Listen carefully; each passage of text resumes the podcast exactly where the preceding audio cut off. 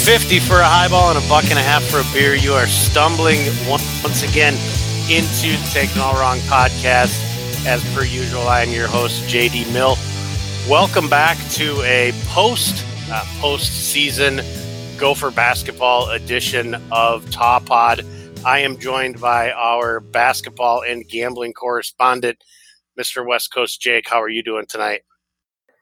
No, JD, I'm doing all right. Uh, all good things must come to an end, um, and most mediocre things as well. And uh, Gopher basketball seasons tend to fall into one of those two categories. I think this year, um, the way the last few weeks played out, especially, you can call it good. Uh, so sad that it's over, but um, happy about the little run we made and excited to talk about it this evening. Definitely, definitely. Well, happy to have you back, and we'll do a, I guess, a bit of a, a post mortem on the uh, on the postseason and the season as a whole. Do want to remind everybody that Taking All Wrong is brought to you uh, by Tix Blitz. Go to tixblitz.com, T I X B L I T Z.com. Use the promo code armchair, and you will get 5% off your entire order. That's tixblitz.com. So, Jake, uh, actually, uh, recording a kind of a second week in a row here, which has been an anomaly for us during the basketball season. But um, obviously, the Gophers did play in the NCAA tournament. Um, started out, as I'm sure everybody listening to this knows, beating Louisville um, in the first round, and then uh, and then falling to Michigan State in the second round on Saturday. First thing I want to touch on is um, one thing we talked about last week that was uh, a prominent discussion was the fact that the Gophers were playing in Des Moines just a couple hours from the Twin Cities. I know you got a chance to go down to the game against Louisville uh, last Thursday. Uh, give us some thoughts on on the atmosphere and um, what it was like to to see your Gophers play in an NCAA tournament game. Yeah, so it was a ton of fun. Um, great, great atmosphere. It was the second NCAA game I had seen the Gophers play in person. I went two years ago to Milwaukee as well. So the first time I, I had seen them get a win, which was pretty awesome. And my dad's actually first NCAA game ever. Uh, so he's undefeated. We probably should have figured out a way to to ship him back to Des Moines on Saturday. Uh, but at any rate, you know, there was a sort of nice evening before and morning of pregame events uh, great crowd. The band comes and sort of plays at the bar where all the Gopher fans are congregated ahead of time. And then in the arena, um, to the extent people couldn't tell this on TV, it was heavily, heavily pro Gophers. And that was really cool to see. It was great to see the, you know, the number of fans that had sort of made the drive or if they live closer to Des Moines, just made their way over to the arena. Uh, what's sort of interesting about these NCAA games is the lower levels are sort of walled off for each of the four schools that plays in a session to distribute to donors, big hitters, friends and family, all that good stuff. So, especially with us playing in the first game, a lot of Michigan State Bradley fans were trickling in throughout. And so, at the beginning of the first game, the lower level was maybe half full, but the second and third bowls were actually like absolutely packed, um, literally at capacity. And it was a significant majority Gopher fans. So that was very cool. The lower level did ultimately sort of fill out by partway through the first game, but it was just great to see a packed house uh, a group of enthusiastic Gopher fans, and you know the team shouted it out afterwards too. So great for the team to have that support, and great for fans who probably haven't seen many, if any, NCAA wins in person to be able to go down there and see one nearby uh, and beat a really good Louisville team.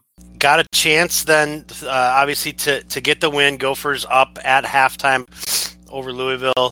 Uh, do end up winning the game by 10 points. Um, really interesting um, effort from an offensive standpoint. You get zero points from your bench, but every single starter scored uh, in double digits. Everybody had at least 13 points. McBrayer and Oturu with 13. Murphy and Coffee both with 18. And Kalscheur um, obviously goes off, um, goes 5 of 11 from three point range ends up with 24 points. I felt like this was the offense that we talked about all year um, that we could have. We knew that we had three or four guys that can kind of go off at, at any given moment. And we, we had a, a game where sort of everybody sort of did that. Everybody had that type of a game.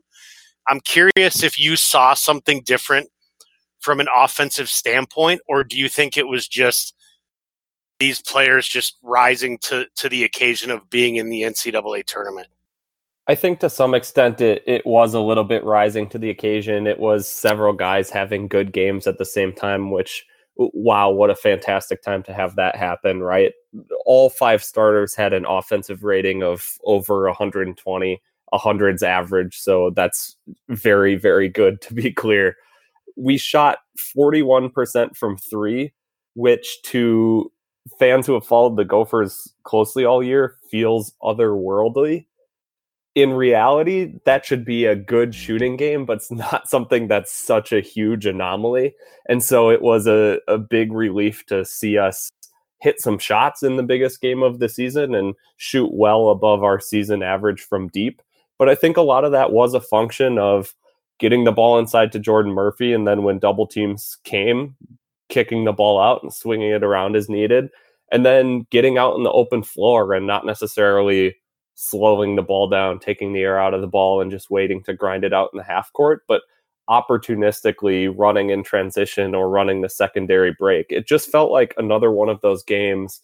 Indiana felt this way. Iowa felt this way, uh, probably because they have horrible defense. But one of those games where from the beginning we had uh, pretty good ball movement flow, and it's just a matter of we're getting up good shots. These are going to fall. Now, I didn't feel that way necessarily from the opening tip in this game against Louisville. I thought we came out pretty tight. But once we got settled in five or six minutes in, it was pretty clear that we knew where we'd be able to exploit mismatches. And if they tried to cover us one on one in the post, one of our big guys was going to be able to get a good shot down low. And when they came and doubled or when we had opportunities to run, we could drive and kick or swing the ball around and ultimately get an open look. So I, I think more than anything, just one of those games where your movement and flow is clicking on all cylinders, and then to finally have a key game where you shoot above average from three is is huge, and hopefully will uh, be big for a few of these guys' confidence going forward as well. Right. Um, so Gophs were at one point up, I believe, 16 points. It might have been more than that actually uh, in the second half. Uh, did sort of uh, down the stretch uh, feel a little bit tight.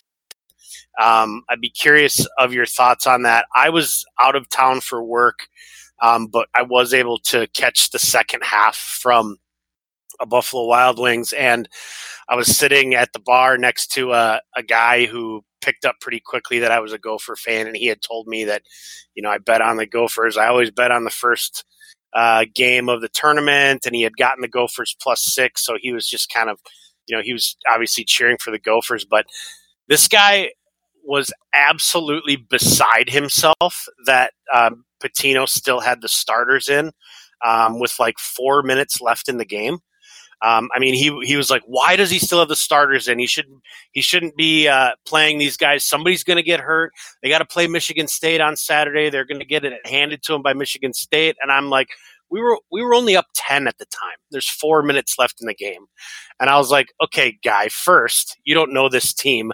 Second, if you're watching, the Gophers are having trouble breaking this press. I don't think our backups are going to be able to do any better." Um, but I just was curious what your sort of feeling was being at the game during that kind of the the fourth quarter of the game, I guess, when it sort of felt like there was this moment of we were maybe playing a little tight, and oh my gosh, all of a sudden it's a lot closer and uh, than than we want it to be. it's a great point. So I like to go back on KenPom afterwards and look at the win probability chart. He does every sort of score or event throughout the game, how the win probability changes. And in the last 12 minutes, we were never under 94% chance to win. It never feels like that live. And I'm skeptical that that's in any way accurate as it pertains to Gopher sporting events specifically, because uh, I think we've all seen this unfold more than six percent of the time. But it, yeah. it, in any it case, feels it might feel like we have a 94 percent chance of winning, but it actually in our hearts feel like we only have a six percent chance. Yeah, it's like we have we're we're trying to pull off the miracle here. Uh, but I, I remember specifically 45 seconds left. We're up by eight or nine. We get fouled, and Dupree starts sort of raising the roof. And I just had a flashback to when oh, they no. did the same thing with 30 seconds left against Purdue and then almost lost that game at home. Um, and then we had a turnover off Gabe Kalscheur out of bounds, and they had a three pointer to cut it to five. I think when that missed, I finally exhaled because I was like, okay, still, eight. I was doing the math like 14 seconds left, ahead by eight. If Michael Hurt just throws the ball to the other end of the court and turns it over every time, they can't run back down fast enough to hit three threes. So we're probably okay. Like right. that is the mindset of the Gopher fan in the moment. Uh, but I don't think they ever got closer to closer than seven. So as terrible as it felt at the time, you look back and you're like, wow, we really pulled away and we we didn't blow them out, but we solidly beat that team. Uh, right. more or less start to finish. So great to see. But you know, a, a, few issues inbounding the ball, but once the ball was in, our guards handled it really well against the pressure. So I was encouraged to see that part of it. Yeah, but still, uh, up 10 with four minutes left, pull, your, pull all your starters, right? In the NCAA tournament, when you've won one NCAA tournament game in the last 29 years, officially, pull your starters. I, I'm not, yeah, I'm not sure I'd pull my starters up 10 with four seconds left if I'm the Gophers. that's that's exactly where I was, and I, I this guy had had several cocktails, and I was stone cold sober, and I wasn't really in the mood to try to explain this to him. While I'm also trying to keep an eye on the TV, but uh, anyways, I uh, we'll we'll move on. Gophers do win. They get the uh, second round matchup that we all uh, anticipated, which was against uh, the uh, other Big Ten team, uh, Michigan State, and um, I don't know how much time we want to spend on this, but this game did not go our way from the tip. Uh, Gophers score only 19 points uh, in the first half, uh, are down by 14 at, at half, and uh, do end up losing by 20 points. Of course, probably the big story of this game was uh, Jordan Murphy, who did um, end up getting hurt in the Louisville game, uh, was expected to be able to play and was apparently feeling good going into the Michigan State game, but um, very quickly in the game um, goes down hurt again. Apparently it was his back.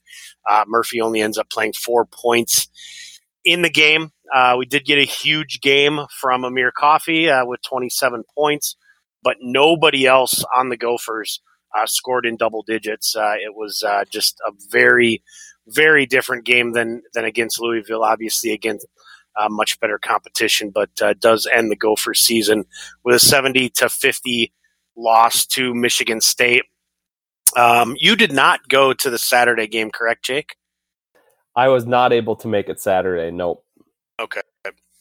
Um, what were your thoughts watching it from home? And um, I mean, I guess comment what how, however you want on the game, but also uh, just talk a little bit about what you were thinking as you're kind of watching what's going on with Murphy, both kind of not being able to play in the first half and then obviously late in the game. Um, Coach Pitino does put Murphy in um, for a very emotional uh, moment to be able to kind of uh, get his last dues as a Gopher. First of all, I was sort of hoping and for a few minutes thinking that we might get to play Bradley because after our yeah, Louisville game on Thursday, we stuck around to watch the first 10 minutes or so of game time and then we had other stuff going on in the cities in the evening so we had to hit the road and head back. So i of course bought an expanded data plan and was sort of streaming games to my phone and computer on the drive home. And it was crazy how close that game was. I thought there was legitimately a shot we would face a 15 seed to go to the sweet 16 which is actually similar to how Clem Haskins made his first Sweet 16 run, I believe. We were a six seed, I think, and then the three got upset by a 14, so we got to play 14 seed Siena to go to the Sweet 16. I was hoping history would sort of repeat itself. The once the opponent was Michigan State, you obviously figure you're pretty undermanned, but as we talked about, there is that aspect where you've seen them before and you've seen them sort of lose to some common opponents. There's maybe less degree of intimidation. Uh, I was I would say optimistic, knowing it was only upside going into the game. But as soon as you find out Jordan Murphy is uh, effectively done three or four minutes in, you're just, you know, you're already undermanned. You're already a long shot. You're just so undermanned at that point uh, that it's not realistic to sort of expect too much out of this team. I thought Amir Coffey chucked a lot of shots, probably basically the only thing you can do at that point. So no problem at all with that. Just trying to do whatever he can to will his team to victory.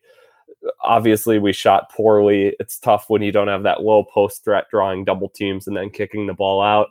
I thought it was interesting that at halftime we made some significant adjustments and sort of went four guards, pressured a little bit more on the ball, and actually made a little bit run, a little bit of a run down to nine points where I never thought we'd win, but I was excited that we were making it a game. And then Cassius Winston, wow, just took over the his first jumper to extend it back to 11 was absolutely perfect defense, hand in his face. He stepped back, nails an 18 footer. It's just like, well, that's why you're the Big Ten player of the year. Sometimes the other team's just better than you. And for Jordan Murphy, obviously very frustrating that he had to finish his career sort of watching most of the game and unable to play and contribute. I think it's frustrating as fans to knowing that you were 40 minutes away from a Sweet 16.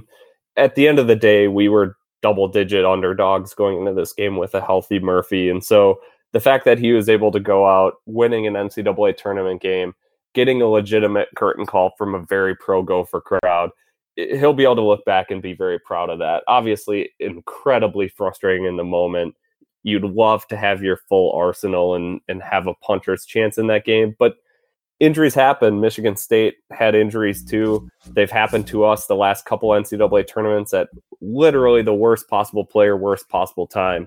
Uh, but still, you have to sort of look back, take a step back, and and be sort of thankful for obviously everything Murphy gave to the program. Yeah, without question, it, it was uh, it was definitely an emotional moment when when he got to go back in, and obviously, you know, once he sort of broke down when he was subbed in there at the, at the end.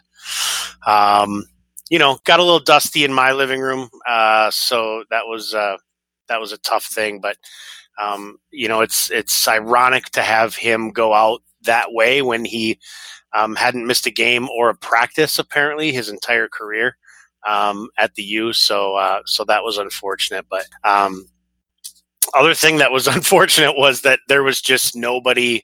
Uh, there was no team effort there that that could pick up uh, where w- what he he had left. Um, the Gophers just after a, a very good shooting game uh, against, or well, I'm sorry, you said it wasn't a very good shooting game.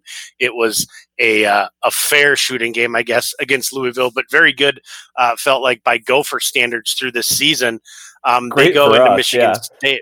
yes, they uh, they go they um, take on Michigan State and. Um, I'm just going to say it. We shit the bed. Uh, Gophers go thirty uh, percent uh, from from uh, from the field, nine point one percent, two of twenty two shooting from three point range. Only Amir Coffey and Isaiah Washington made three pointers, one each. Everybody else was over, including Gabe Kalscheur, who was 0 for 4. Um, so uh, a, a, a, tough way to uh, to end the season. Um, let's let's talk a little bit more about Jordan Murphy.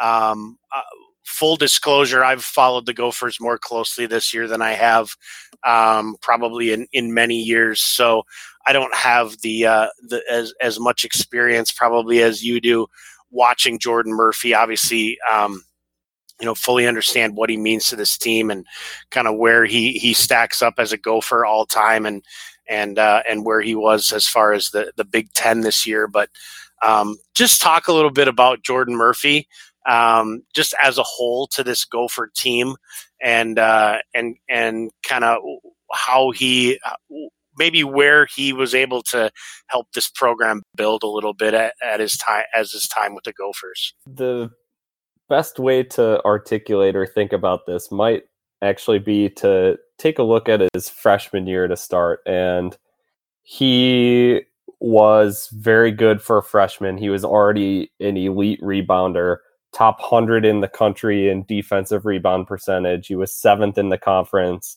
uh, decent defender from a blocks perspective. He, he fouled a lot, um, but he sort of did his job. He made twos down in the paint. He obviously was not really a shooter, but he hit 61% of his free throws. So you look at that and say, definitely the bright spot of that season, because that was the year we went 8 and 23 or whatever it was. Now, imagine a world because he thought about it where he transfers after his freshman year, after only winning eight games, after Mason McBrayer and Kevin Dorsey got suspended for the end of the season. Uh, Pitino is definitely not still around in that scenario. We probably have no NCAA appearances. We certainly don't have any NCAA wins. And I, Lord only knows where this program's at. Or do we finish above Northwestern this year? I have no clue. Um, he's been that important to this program from the standpoint of improvement every year. His offensive rating has gone up every year, even as he's you know, become one of the two key offensive threats as opposed to early in his career when he was a lot of rebounds and put putbacks.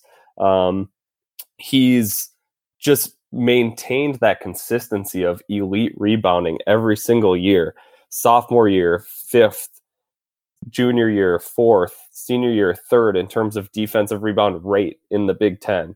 Um, and he's not playing next to scrubs at the center position either. He had Oturu and Reggie Lynch also grabbing boards next to him for a lot of this. And his double doubles, the fact that he's maybe six six, um, playing the power forward position, defending the power forward position, and not just doing it, like not just getting by, doing it at an elite level night in and night out is absolutely unbelievable. Um, in terms of sort of pound for pound or by size, his ability to grab rebounds, his hands, his ability to fight underneath on the glass and then get back up and and dunk or put in putbacks is is pretty pretty much unmatched for that six six power forward spot. And so what he's been able to do on a on a consistent basis and doing things the right way uh, throughout all his four years has been really special. Uh, one of my favorite Gophers in a long time obviously one of the all-time great uh, Gophers. The rebounding and, and total points numbers speak for themselves, and excited to see his number hang in the barn someday. Uh, so, congrats, Jordan. Uh, you know, again, we talked about it a little bit when we were talking about Michigan State. Super frustrating and, and to your point, ironic way to go out. But um, as I as I tweeted uh, on Saturday night, NCAA wins are hard to come by, and they're good. And one of the best players in Gopher history went out and got us one this year in his senior season. So definitely be proud of that. Uh, huge shout out to Jordan Murphy, and all time Gopher great.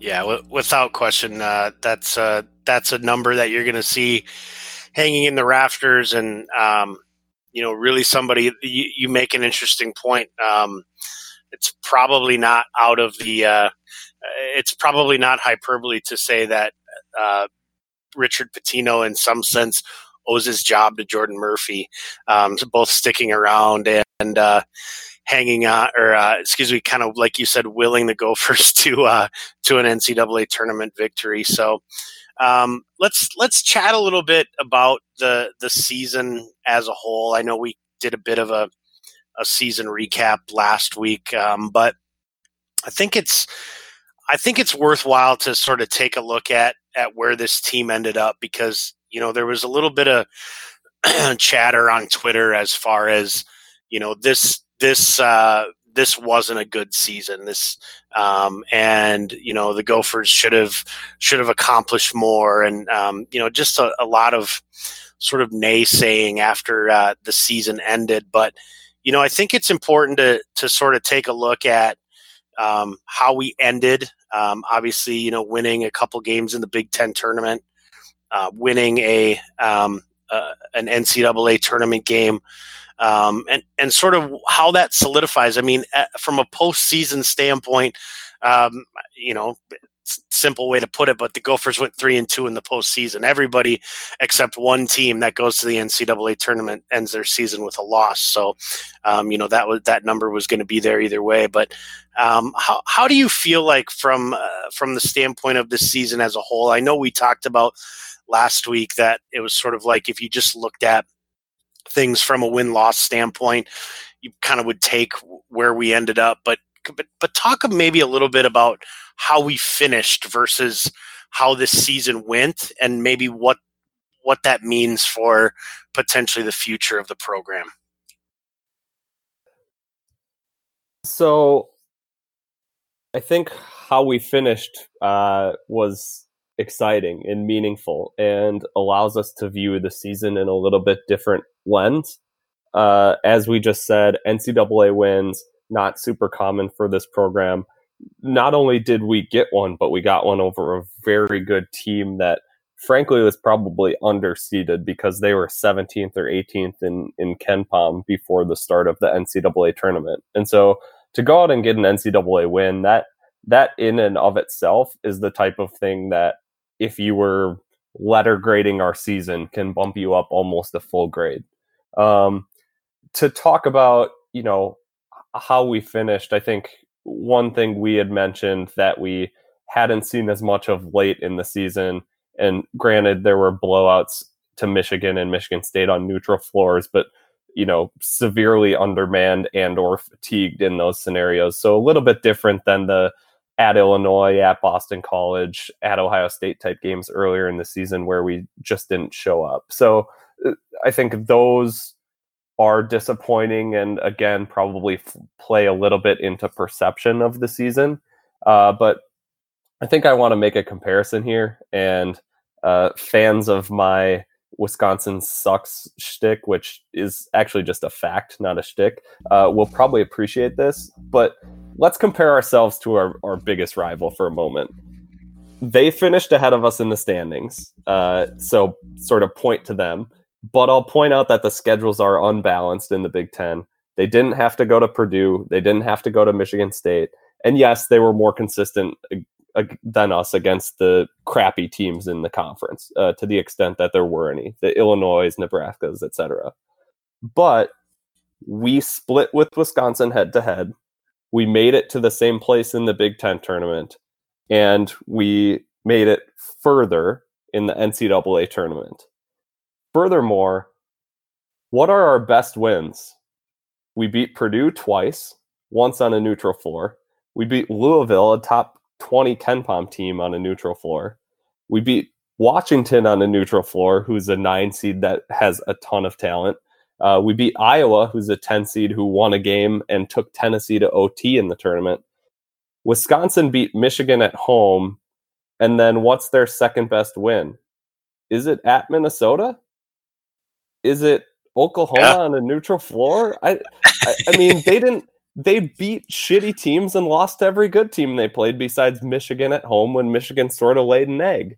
Um, and so you th- like I you know I aspire to have the consistency where we're not losing at Illinois, at Nebraska, at Rutgers. That would be fantastic and make everyone feel better about the season. But this team displayed its talent against some of its co- toughest competition, and that's what let us get to the Big Ten semis, get to the second round of the NCAA tournament, and uh, you know that talent. You'd love to bring it every single night, but it showing up for the special senior night, for our first NCAA win in six years, for a gutsy Big Ten tournament run that who knows we may have needed to at least stay out of the first four and and play in the real first round when the tournament starts. Uh, that's huge. That's big, and that in in my eyes made it a fun season and obviously a, a really fun ending down the stretch here the last three weeks or so. I I agree. I think I think it was good. You know, Gophers do end up with uh, with 22 wins, 22 and 14 on the season. Um, you kind of look at after that loss to Rutgers, where it was sort of like, um, okay, we're in trouble. We're in we're in legitimate uh, territory where we might not make the tournament. Uh, uh, Richard Pitino's job is in serious jeopardy, and oh, by the way, the season's almost over. Um, Gophers go out, uh, beat Northwestern, beat a ranked Purdue, um, do lose uh, to Maryland, but then beat Penn State, beat Purdue again um, in the Big Ten tournament, um, and then go on to to win a uh, NCAA tournament game. So um, you know, if you're somebody who just wants to uh, to um, uh, sort of enjoy the the um, Schadenfreude of uh, of sports and just think that hey, this is uh, the Gophers uh, should enjoy this because this is all the success they're ever going to get, then that's probably your opinion on all of it anyway. Um, but I think to really look at it um, objectively, and, and and for sure, as a Gopher fan, you have to look at um, a, a, pretty decent season um, for the Gophers. So, um, I, I, I I have to wonder when's the last time we beat a Big Ten champion or co-champion twice in one season, let alone in the span of ten days. And right. Purdue is a legitimately very good team. They're in the Sweet 16. They just beat the Big East champion Villanova by a million points in the second round. Uh, to to go out and and beat them head to head twice in ten days, that's really special. Like that is a statement. That's saying something. Well, overall, uh, I think a pretty fun end to the season, especially if you look sort of at that last ten games, and um, it's nice to see different Gophers step up and uh, in different ways. Obviously, uh, Jordan Murphy's so consistent all the time. Amir uh, with a great end to the season. Uh, we had good Amir uh, for the most part through the last 10 games or so. Uh, stepping up, Oturu um, looking like uh, looking like he's got a very bright future. So, well, I think that'll do it for us as far as the the 2018-2019 season. Let's take a quick break. We'll come back and we'll look ahead to the 2019 2020 season and potentially beyond. You are listening to Taken All Wrong.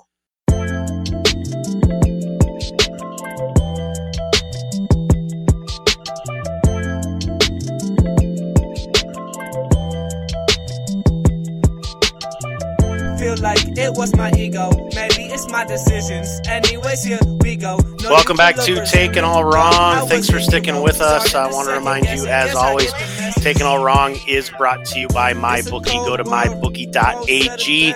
Use the promo code WRONG25 and you'll get some goodies for your first deposit. It's mybookie.ag. Uh, want to take uh, some time and uh, and take some listener questions. I did uh, put out a, a, call for questions today, and we did get a few that came in. So thanks to everybody that uh, participated in that. As always, I want to remind you as listeners, if you want to um, reach out to us, you can find me on Twitter at JD Mill. You can find West Coast Jake actually at at West underscore Coast underscore Jack. Uh, just to uh, be clear, that's Jack on the Twitter handle, but uh, I do call him Jake here on the podcast. We'll let you uh, take a guess as to uh, which is the real name. But uh, did want to get a chance to go through and do some questions from our listeners. we'll start out with Mr. Mitch Rigdon, who has been active here the last couple of weeks, um, listening to Top Pod and responding to questions. Uh, he had a few questions, so we'll start out. Um, and this one specifically is for you, Jake. Besides watching the Gopher games, was there anything quote unquote good in Iowa? I heard something about a zombie burger. Did you take part in that? I certainly did. So there were two good things in Iowa that are non Gopher related. The first is shout out Zombie Burger. I think there's a few locations in Iowa, but one of them's right in Des Moines, right across the river from where the games were. Uh, they just have these ridiculous burger concoctions uh, with you know fantastic combinations of ingredients, and so I had a sort of uh, breakfast style burger and then tried a barbecue style burger. Uh, very very good. Um, not surprising that Iowa does beef reasonably well. Uh, so shout out Zombie Burger for a delicious meal. And then the other thing is Johnny's, where the pregame rally was held, uh, had McGolden's. So I was able to drink McGolden's in Iowa. Yes. So shout out Iowa for, if nothing else, getting your beer choice right. Oh man! Wow, way to go, Iowa. Um, I one question, I follow up question I do have. You mentioned a breakfast burger and a barbecue burger. Uh, same sitting, or were these two separate visits? uh, same sitting, but uh, trying a bite of my dad's burger and oh, not eating okay. two burgers myself. Okay, all right. I was uh, I was quite impressed. Excellent question. Yeah. um, Mitch's second question: Thoughts on Omersa's play at the end of the year? Haven't seen much offensively from him. I was pretty impressed by his defense, positioning, rebounding. I think he had three or four steals against Michigan State. So, very encouraging to see him look like he belongs on the basketball court. Has definitely progressed throughout his freshman year. I don't see a ton of offense from him either and don't expect a ton next year. But if he can be that sort of think a little bit similar to freshman year Jordan Murphy in terms of his role next year, uh, getting getting on the glass, um, putbacks when needed. Obviously, some highlight reel dunks that we're sure to see as as he picks up more minutes. And so, Jordan Murphy's a very tough comparison and difficult act to follow. But when you think about that type of role that Jordan had as an underclassman, the guy who cleans the glass, the guy who gets you know five six points a game on putbacks and uh, Jarvis can really run the floor and, and dunk at the rim. So it'll be it'll be fun to see that. But I don't expect him to shoot a bunch of threes like he did a couple times against Michigan State. That's probably a function of uh, having the freedom that comes with knowing you're one of only about five healthy players on the roster. I'll tell you what I love about Omersa is, you know, freshmen – played a fair amount very early in the season in the non-conference before uh, Eric Curry was ready to come back. But once uh, you know Curry came back, he he really Omersa really was a bench player or, or, was on the bench. I mean, he really didn't play.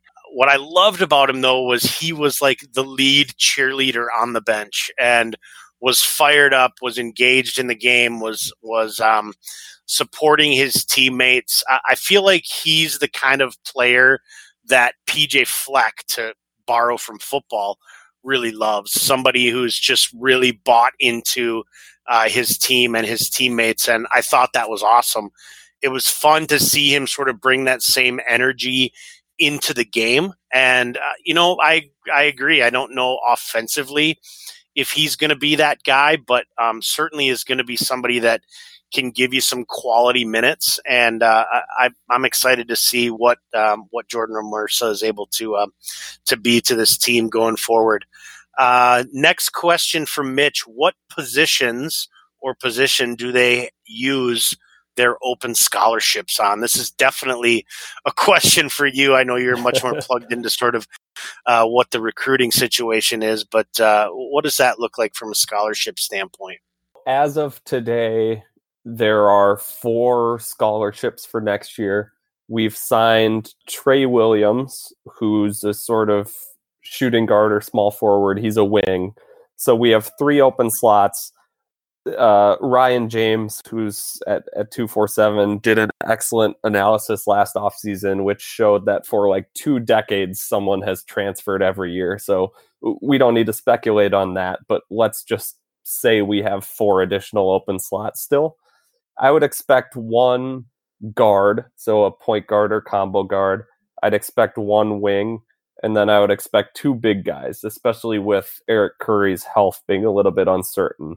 And I don't think all four of those are high schoolers. I think, in particular, one of the bigs is ideally a transfer or even a grad transfer that you can sort of plug and play if it does take Eric some time to get back into the lineup and Jarvis Omersa is not quite ready for a huge load of minutes. Um, I think having more optionality at, at those post positions will be really important. And so I'd look for that to sort of be the breakdown. I think when you look at uh, next year, which I know we'll get to, uh, the front court depth is sort of the immediate concern with the development and sort of uncertainty around some of the health stuff and the fact that big guys are in foul trouble a decent amount. Uh, so shoring that up, I think, will be pretty important. I'd look to spend a couple slots on that and the rest on guard, wing, best player available types.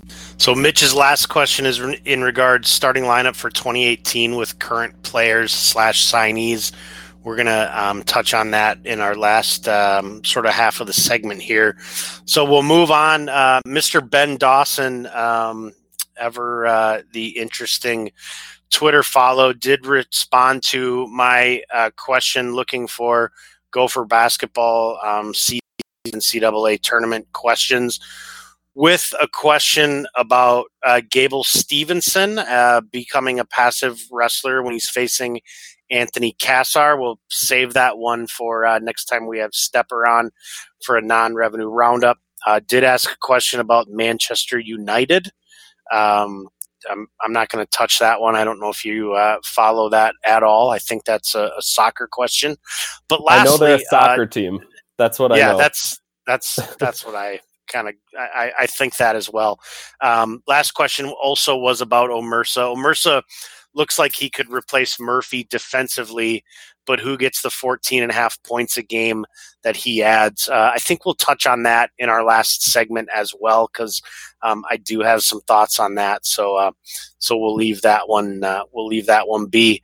Uh, the next question uh, comes from uh, again friend of the pod. Sebastian Crump, who I believe you affectionately referred to as Seabass last week. Question is thoughts on the free jelly movement going on.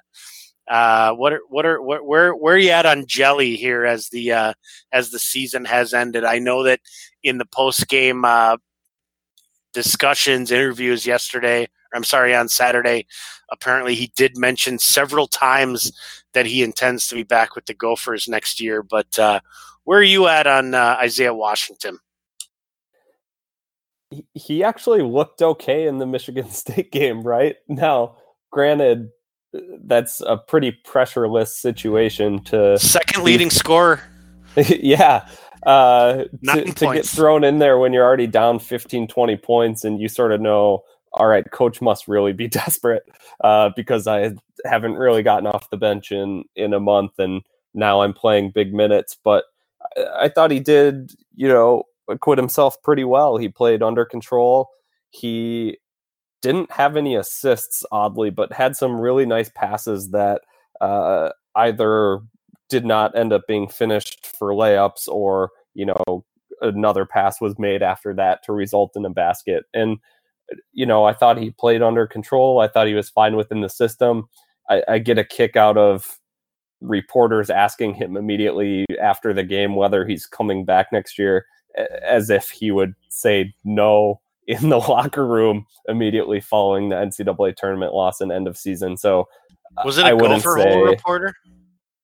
Uh, I uh, I have no idea. Um, I do not think it's the same person that asked him in a press conference earlier this year okay, um, if enough. he had thought about transferring. um, so, look, I don't know that he'll 100% be back next year. I do think he has something to give to the team. I think potentially having him in a rotation with Marcus Carr could be valuable to him because you don't have to massively change your game plan based on whether you get good Isaiah or bad Isaiah. Because this year, if we had good Isaiah, we sort of ran a completely different offense than if we had Gabe Dupree and, and Amir as our guards. And so I think Carr and Isaiah will be a little bit more similar in terms of what they do with the offense and m- might allow you to get a bit more steady rotation. So uh, I do think he can still be a program contributor. I think he can have a good junior and senior year. Um, I, I personally hope he's he's willing to stick it out, but we sort of saw his playing time over the last month. And so I also understand if he wants to go in a different direction. And that all remains to be seen. It's going to be part of the fun of the offseason along with the spring recruiting and transfer market. Right, right. Well, um, let's uh, let's go ahead and uh, and thank you everybody for your questions again. As always, use the hashtag Tawpod T A W P O D if you want to ask us questions um, and uh, and find us on Twitter. Uh, we do appreciate your interaction that way. Um, let's go ahead and kind of look forward um, and talk about the 2019-2020 season. Um, obviously, we do lose um, uh, Jordan Murphy, Dupree McBrayer, Matz Stockman. Um, so we won't have those uh, gentlemen available next year. But there sort of seems to be this sentiment out there, and I guess I saw it on Twitter um, a few times over the last couple of days that the Gophers are going to take a major dive next year without Murphy. And um, I had asked, I, I, Jake and I talked before the show that we wanted to uh, address this. Generally, uh, I'm adding a little bit of color, and Jake is uh, is uh, actually giving the details here. But I, I, wanted to give my thoughts on on where I see the team next year, and and let him fill in the blanks because um, I, I, I'm kind of it, it annoys me that that we see these this sentiment about about the Gophers taking a dive next year. This kind of stuff happens every year. Great players in college sports graduate every year. Every single year, teams rebound following these seasons by great players, and I feel like this attitude that you're losing your best player, and so next the following year you're going to tank, is an attitude that comes from the fact that at, in Minnesota in the Twin Cities we're a pro sports focused uh, uh, market. And to assume that nobody, whether it be a single player uh, or a couple of players, are going to pick up uh, Jordan Murphy's production, you know, go out and, and, and pick up that 14 points and 11 rebounds per game is really just insulting. To just assume that those numbers are gone is really just, in my opinion, a lack of understanding of of how college sports work. So I guess uh, here's what I'd I'd project for next year based on who's on the roster today and sort of what we kind of know now. Um, Carr, um, Marcus Carr transfer from Pitt, who had to sit out this year. Nobody really understands why he had to sit out this year, um, but I, I, think he'll come in and, and, be able to sort of provide that true freshman point guard um, that the Gophers needed, while also a guy that that can sort of create his own shot. Um, Carr averaged ten points per game um, as a freshman at Pitt, so that will be interesting. Gabe, obviously, uh, coming back, uh, that's that's ten points per game from this season. Amir, 16 and a half points per game. Uh, Oturu averaged about 11 points per game this year. And then for that fifth starter, um, who knows if we're going to have Eric Curry back from an injury standpoint, but uh, some combination of uh, probably Curry or Omersa um, in that four spot, I would say, for the Gophers. We don't know what, what's going to happen with Curry, so obviously that's kind of tricky. But I don't think it's crazy to think that you can make up Murphy's 14 points per game through a combination of Amir Coffey, um, Oturu, who I continue to think is going to be a beast as he matures, especially mentally. I think physically he's very close. I know from an injury standpoint, I think he had a soldier, shoulder injury coming into the season, so wasn't really able to uh, lift weights or put on too much weight. But physically, I think he's he's already very good. I think mentally he had some breakdowns this year and uh, you know some bad fouls and some of those kind of things. But I think he's going to be very good. Gabe, um, who did have a tendency to to disappear this year, but in my opinion, we can probably blame that on the offense as much as just being a first year player and sort of navigating being in the NCAA. Um, and then Carr. So I think from an offensive standpoint, making up those 14 points, um, you know, I think to to spread that around a little bit isn't um, isn't a crazy thing. Plus, don't underestimate uh, what this team could be with somebody like Marcus Carr, who's actually a true point guard and who can distribute as well as create his own shot. Um, I think that creates a very di- different dynamic um, for this offense. Maybe actually creates a semblance of an offense while freeing Amir Coffey and Gabe Kalscheur to do some other things. Um, obviously, I think replacing Murphy's 11 rebounds per game is probably a taller task. Um, that's probably going to be more so again, uh, kind of a, a, committee to to replace that. I think the biggest concern for me, from a lineup standpoint for next year, is the front court. From a bench standpoint, you're going to probably have Curry or Omersa um, coming off the bench, and that's really about it. As you mentioned, Jake, um, you know, with one of those scholarship spots, obviously, hopefully get one or two bigs. Um, hopefully, somebody that has a little bit of experience so they can get plugged in right away. Um, other bench players, you're going to have Isaiah Washington, hopefully, um, who you know we think will be back and, and should be better. Um, hopefully, is uh, is in a better spot and, and gets a chance to sort of have sort of a, a, a, situation with Marcus Carr where where we do have a true point guard presence on this team. Uh, Michael Hurt, who provides much needed depth on this team. Uh, even though I made a terrible joke about him on Twitter, I do I do stand by that joke that I made. Um, and then what about Payton Willis? I I actually don't know much about him at all but he did play a couple years at Vandy, so at least there's some experience there. A guy that can probably provide some depth. So maybe Jake can tell us a little bit more about him. But that's kind of my take, Jake, um, on the lineup for next year, not taking into account anything in regards to recruiting. Uh, who you mentioned, the uh, I think Trey Williams that we do have signed, um, or any potential transfers taking uh, taking effect, and then obviously I'm taking a complete guess that Eric Curry will be he- healthy. But um, Jake, that's that's my long-winded take on it. Tell tell me why I'm wrong, or uh, fill in some gaps to uh, to make us feel better about next year. yeah, I completely agree with with almost everything you said. I think the people yes! who look at the, the people who look at us losing, you know, our best player at losing two starters and say, oh, we'll definitely be worse next year. Uh, clearly haven't gone team by team and seen who's losing. Clearly forget the fact that it's college and players get better from year to year. And oftentimes they get a lot better from year to year, particularly when you think that we started two freshmen who were learning on the job throughout the season and who have both showed awesome promise.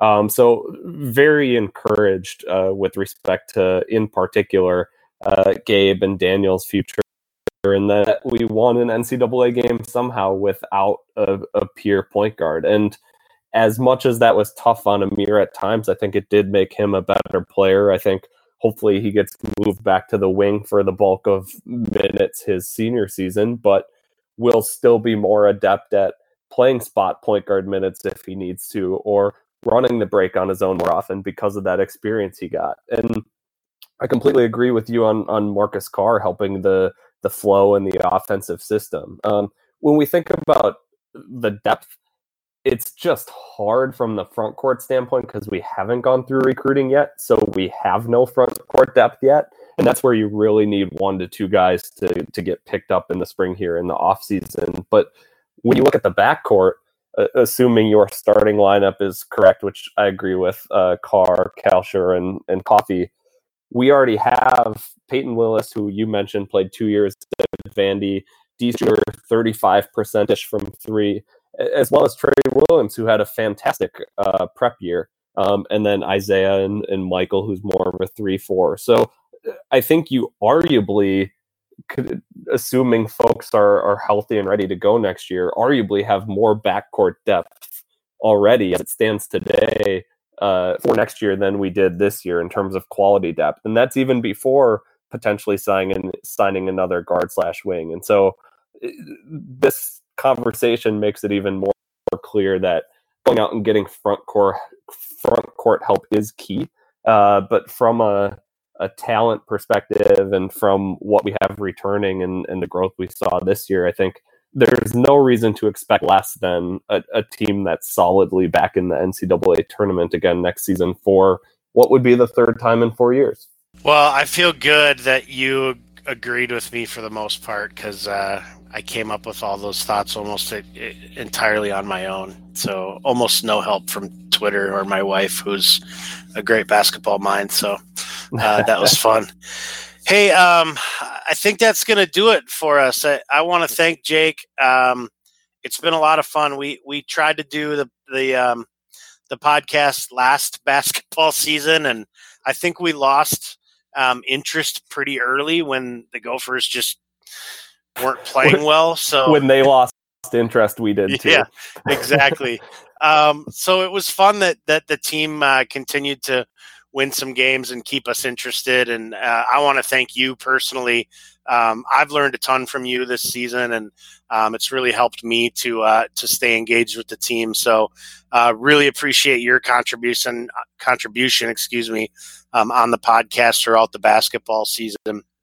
Um, any any parting uh, parting thoughts for uh, for you for this basketball season?